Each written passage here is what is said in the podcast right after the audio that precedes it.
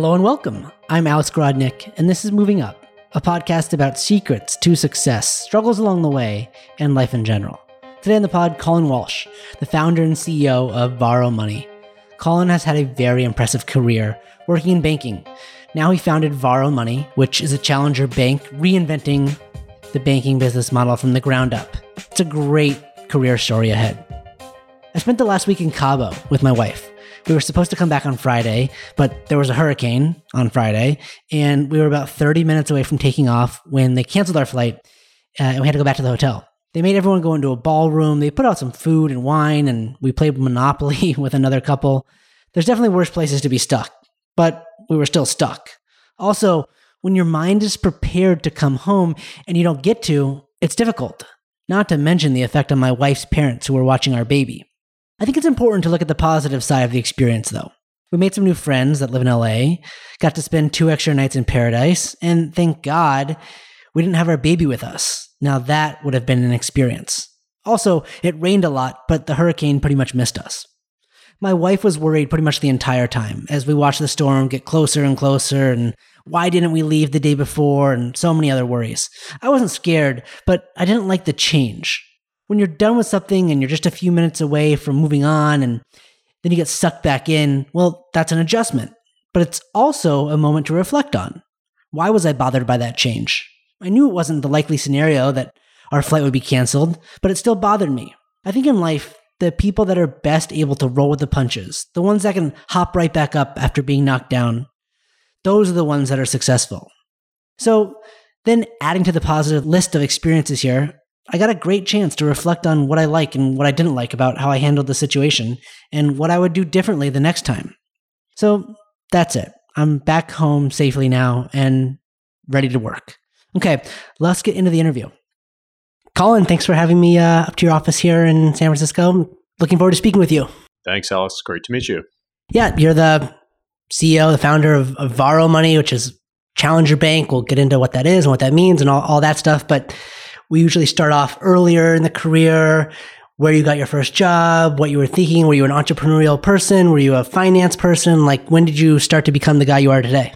well, my very first job, I was six actually. So I uh, was a was a child actor, believe it or not. So many many years ago. But then fast forward um, further into my life, I uh, graduated college and went to GE Capital. So, uh, and I don't know that I ever really thought I'd become a banker in financial services, but I looked at a variety of opportunities right out of right out of college, and um, this seemed like a really good one. It was a management training program, and uh, gave me an opportunity to kind of get deep into understanding processes, operations, marketing, business development. And so um, after a couple of years, I was running a P&L and, you know, kind of it was, it was fun. And, you know, I had a lot of, lot of responsibility. Um, and then I did a bunch of things after that, uh, went to American Express uh, the first time, uh, then came out to the West Coast, uh, landed at Wells Fargo. And I spent nine years at Wells doing a variety of different things, uh, running marketing and sales for, for one of the divisions. Then I actually started the first online consumer credit business at Wells Fargo. So went from a PowerPoint to a two billion dollar business in two years. So the uh, the team at Wells was pretty happy about that, and then gave me uh, gave me other responsibilities. And then the person who actually hired me at Wells brought me to the UK, where I spent uh, a number of years. First at Lloyds Banking Group, I ran uh, a variety of businesses, all the cards and payments businesses, and then we had the financial crisis hit, and then I stepped out of my day job to actually uh, run the integration of the second largest bank in the UK, retail bank, and so um, uh, had an interesting time, sort of uh, sewing those two banks together in the heat of the financial crisis, and then uh, took over the deposit business, the retail investment business, and their mortgage business. So, uh, and you know, here we had like some thirty percent market share in the UK, and we're in the middle of a financial crisis. So you can imagine I spent quite a bit of time with the regulators and and the government, and trying to look at policy, look at how to really focus on safety and soundness of the banking system. And uh, so then I, uh, the last kind of big job I had before starting Varo, I went back to Amex and I ran the uh, consumer business across Europe. Wow. I mean, it sounds like this GE job was like pretty formative in setting you up to, you know, build these banking businesses because like these weren't like front office banking jobs like you're running businesses for banks yeah it really was and i think uh, sort of learning a little bit about how to run a business and how to sort of take commercial responsibility for um, all the decisions that you have to make. And even though at the time, you know, it was a relatively small business, I think it taught me um, some of the skills required to think about growth, to think about product, to think about operations, to think about risk. Um, you know, and I'd say though that throughout all of those experiences, um, it really brought me very close to customer and and thinking these were all consumer facing businesses, consumer and small business, and and um, it helped me start to develop a deeper level of empathy for problems that we were trying to solve for customers. And I think over the course of those years, it also helped me start to form the seed of what ultimately became Varo, which is, you know, how to create a bank that was going to be very differentiated, that was going to really try to move the needle in a in a fairly profound way for consumers. And we can talk more about that. Yeah, I mean, so you've had this pretty prolific career working for many different banks and starting businesses within these banks and now you have your own startup. Is is it similar starting a, a, startup within a bank and like going out and just like building something from from scratch, or like what is what's that like? Yeah, it's totally different. so when you're inside a big company and you can pull resources, you've got big budgets, you you know you can make phone calls and people, you know, you're representing a big company, and so you know vendors line up to to sort of uh, do business with you. And I think at the very early days, uh, you know, I guess you know, having been around and, and had a pretty good sort of network, it was helpful, but it is very different when, you know, you're the guy doing all the work. You know, I remember in those early days, you know, it's like I, I had no staff to draw on, draw upon. So if I had to get something done, you really had to rely on yourself and then start to bring people in to help kind of focus on, you know, step one to step two to step three. And it's really, you know, when you're building something from scratch, I mean, it, you know, I, I did that a little bit inside, as you mentioned, you know, like when I was at Wells when I built that consumer credit business, it really did start out as a PowerPoint, but I had all of Wells Fargo to sort of draw upon to get it done. And so you have to be much more resourceful and much more scrappy when you're starting from scratch.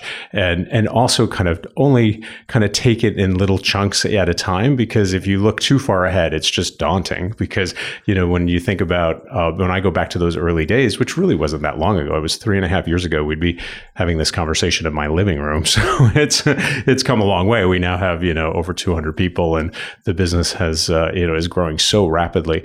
Uh, but it is about thinking about where do you have to be next week? Where do you have to be two weeks from now? Where do you have to be a month from now? What are those proof points that are critical in order to kind of go from go from where you are to where you need to get to? And and you do sort of take it in bite sized chunks. Right. So throughout your career in, in finance and banking, was there a defining moment when like the Varo idea hit you and you're like, this is there's a huge problem here that I'm gonna I can go solve?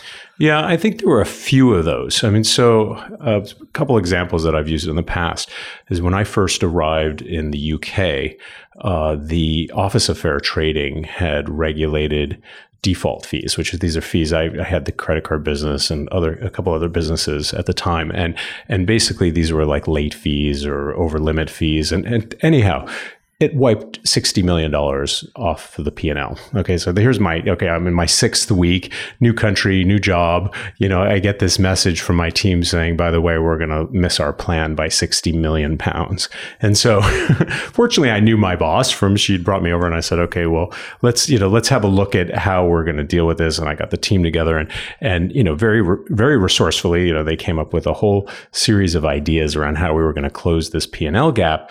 And but as I started to go through them, I realized many of them you know, while well intentioned, really could be harmful for consumers. And that, you know, things like, you know, changing payment hierarchies and increasing cash fees and things that were just, if you think about people who are living sort of paycheck to paycheck or living kind of on the edge, like if they started to incur all this additional cost, it could actually really harm their financial health. And, and so I, you know, I looked at that and said, "Wow, like that that's not those that's not good revenue. Like this is actually not a good thing." And I was thinking about more broadly how the system works and you know when when banks and other financial institutions have to close a profit gap, you know, who pays the price for that? Well, the consumer. And so I went to my boss at the time and said, "Look, you know, I think there's some of this that we can do that, you know, I can live with myself." I said, but you know, the reality is, is we're going to have a we're going to have a shortfall. So either you're going to cover it through one of your other business units, or you're going to send me home and find somebody else who's going to cover it. And and fortunately, she kept me. And and I said, look, we'll we'll find a way to make this up, but we want to do it in the right way. And so so she gave me a pass. Fortunately, another business unit was doing very well, and they were able to cover that for for for the uh, for the overall bank. But then we went about thinking, well, what do consumers in the UK really want? And what do they really value? And there was uh, something called air miles, which was the number one currency, like mileage currency, sort of point scheme in the UK.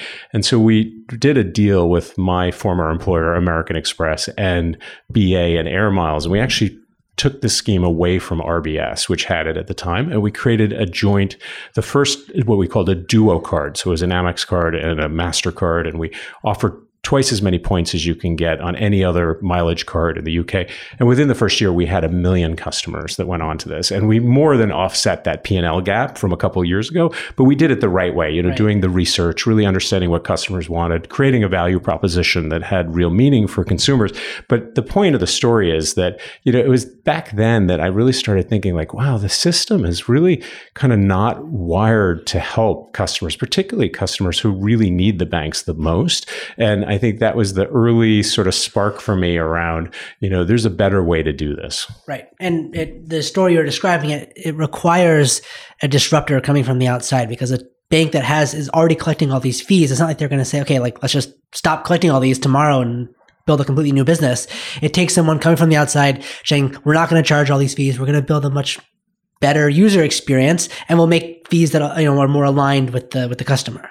Well, and I also think it's um, for what's somewhat unique about Varo is myself and some other people that are here actually spent years inside the system, so kind of understood kind of a where some of the flaws were and where some of the weaknesses of these incumbent institutions, but also understand the fundamentals of how you build a business like this and how you um, navigate through some of the challenges from a regulatory perspective. How you know what does it cost to actually stand up a business like this? What are the capital requirements? Um, how do you deal with risk? Um, how do you think about ways to serve customers with many years of experience of seeing it not done so well. So, how do you reinvent that model with some of that experience base? Yeah. So, okay. So, getting into the story of, uh, of Varo now here.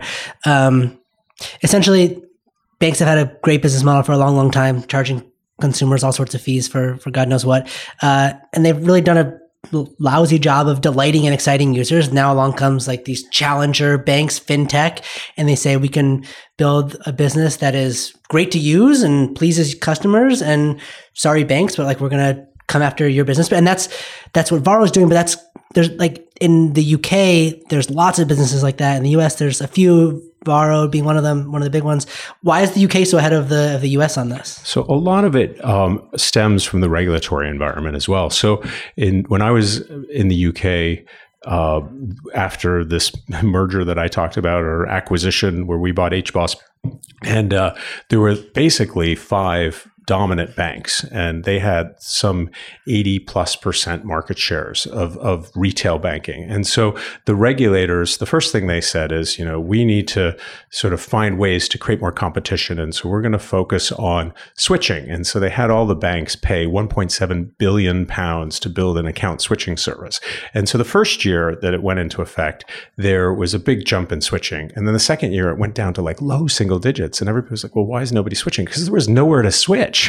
and so, right. so you go from one big bad bank to another big bad bank. You know, it doesn't. You know, there was no incentive, and there was no kind of better value proposition out there. So then the then the regulatory language started to change towards challengers and say we want to give licenses to you know innovators who are going to come in. They're going to bring new propositions. They're going to encourage more competition in the marketplace. And it was really it kind of routed in that. And so uh, the regulators and the FCA now in the UK is famous globally for really incubating entrepreneurs and encouraging people to enter into the banking system. And so I was kind of seeing all of that going on and uh, realized, though, in the United States, the the problems are almost you know magnitudes bigger in terms of income and wealth inequality and the number of people, just the sheer size of the market and the number of people that really needed innovators to come in and challenge the existing system.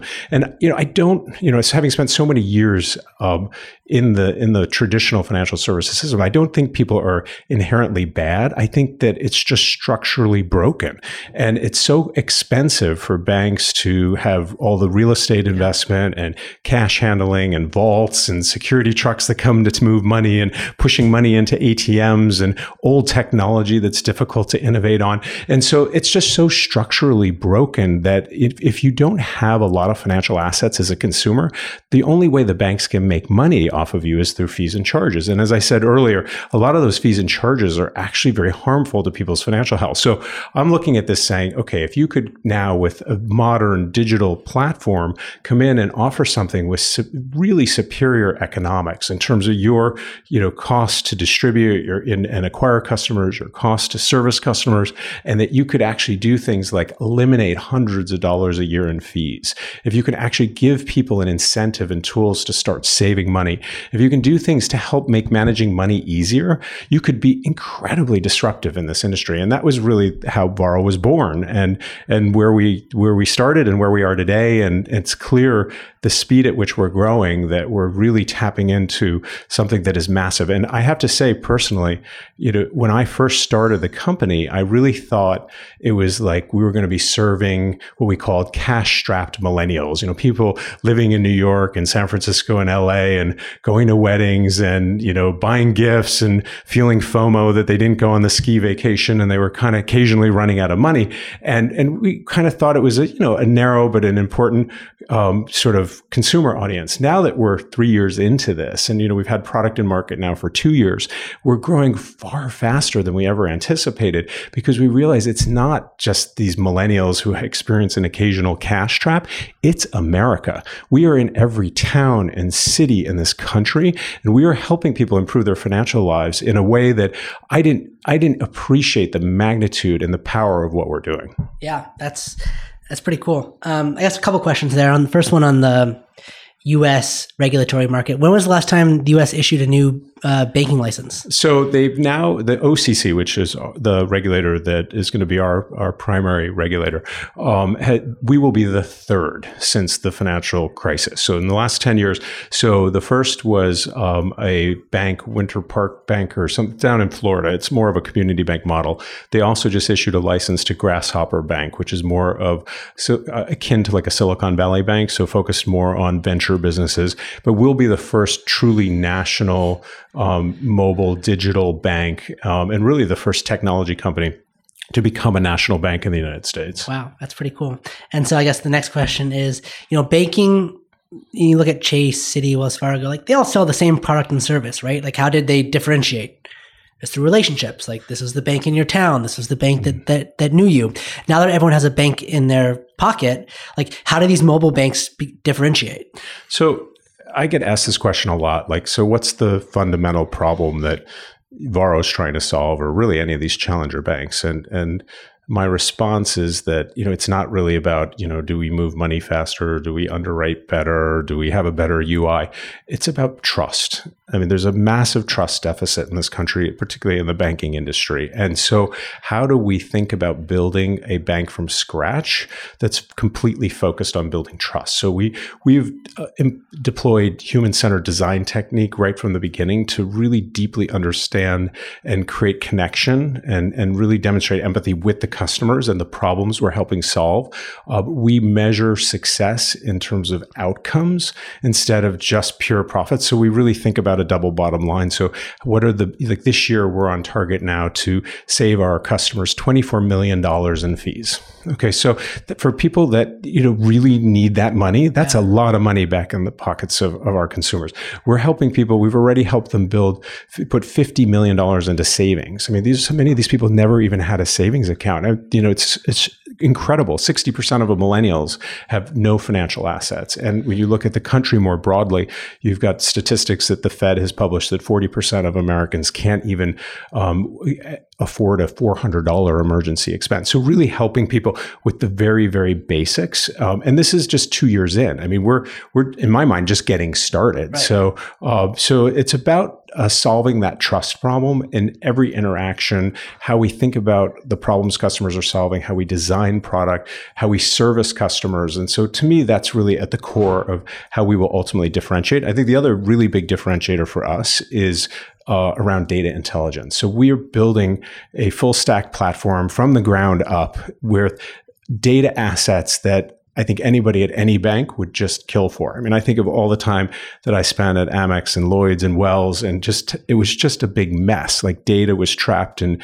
channel silos and product silos, and our ability to actually have a clean data platform that we can build from and we can use to drive personalization, to look at fraud, to look at AML, BSA, and in a highly intelligent way, and architect it in a way that will allow us to use our data um, in in ways that would really make over time Varo is going to be much more like a Netflix or a or an Amazon or an Instagram, not a Wells Fargo or a Chase or a B of A. Right. Yeah, I love it. Refactoring the whole competition set. That that's innovative. So, Colin, last couple questions here. Sure. First, first one's on advice. Like you had an incredible career before you went and did a startup. Do you think that's what it requires you to go like work for all these big companies, really experience problems, and then go do it out on your own, or do you think you should just do it out on your own right away? Like, what do you tell someone that's early in their career trying to you know find that balance? Yeah, it's a great question. I mean, I think that um, having had all those years of experience, I think lent credibility. You have more pattern recognition, so you, you see problems, you're like, oh yeah, I've been to this movie before. I know, I kind of know how this is going to end, and you can kind of jump to the answer faster. Um, you also build a broader network, and having worked in the the US and worked in Europe and UK, like you sort of know people around the globe that you can call on and, and help you um, solve problems. I said that, so the advice that I usually give people is first and foremost, whether you're doing this at the start of your career or further into your career, it's hard work. You know, there, there's no, there's no easy way to start a business and to really be successful at, at sort of changing an industry, which is essentially what we're trying to do at Varo. Um, it's really hard work and you've got to be all in. And so there's, you know, people, a lot of people think of like, oh, I want work life balance. Well, don't become an entrepreneur. we, we like to think about it as work life integration, where you just find ways to, to manage the, the ebb and flow of, of activity because there's always something going on. The other thing, and I've talked about this a couple times now, is just uh, build a network. So, you know, I think for me early on in my career, I had good fortune to, to be at companies that just gave me a lot of exposure to a lot of smart, interesting people. And, and having built that network, network over the years. It, it, again, it's easier to get to to the answer when you have people you can reach out to and call and ask for advice. And that would be my last piece of advice: is don't be afraid to ask. So, so many people are um, so focused on you know proving themselves and feeling like they have they're right and they have the answers. You know what? I'm perfectly happy to admit when I don't know something and pick up the phone and call or send an email and and and reach out to people to sort of say, hey, can you help me out?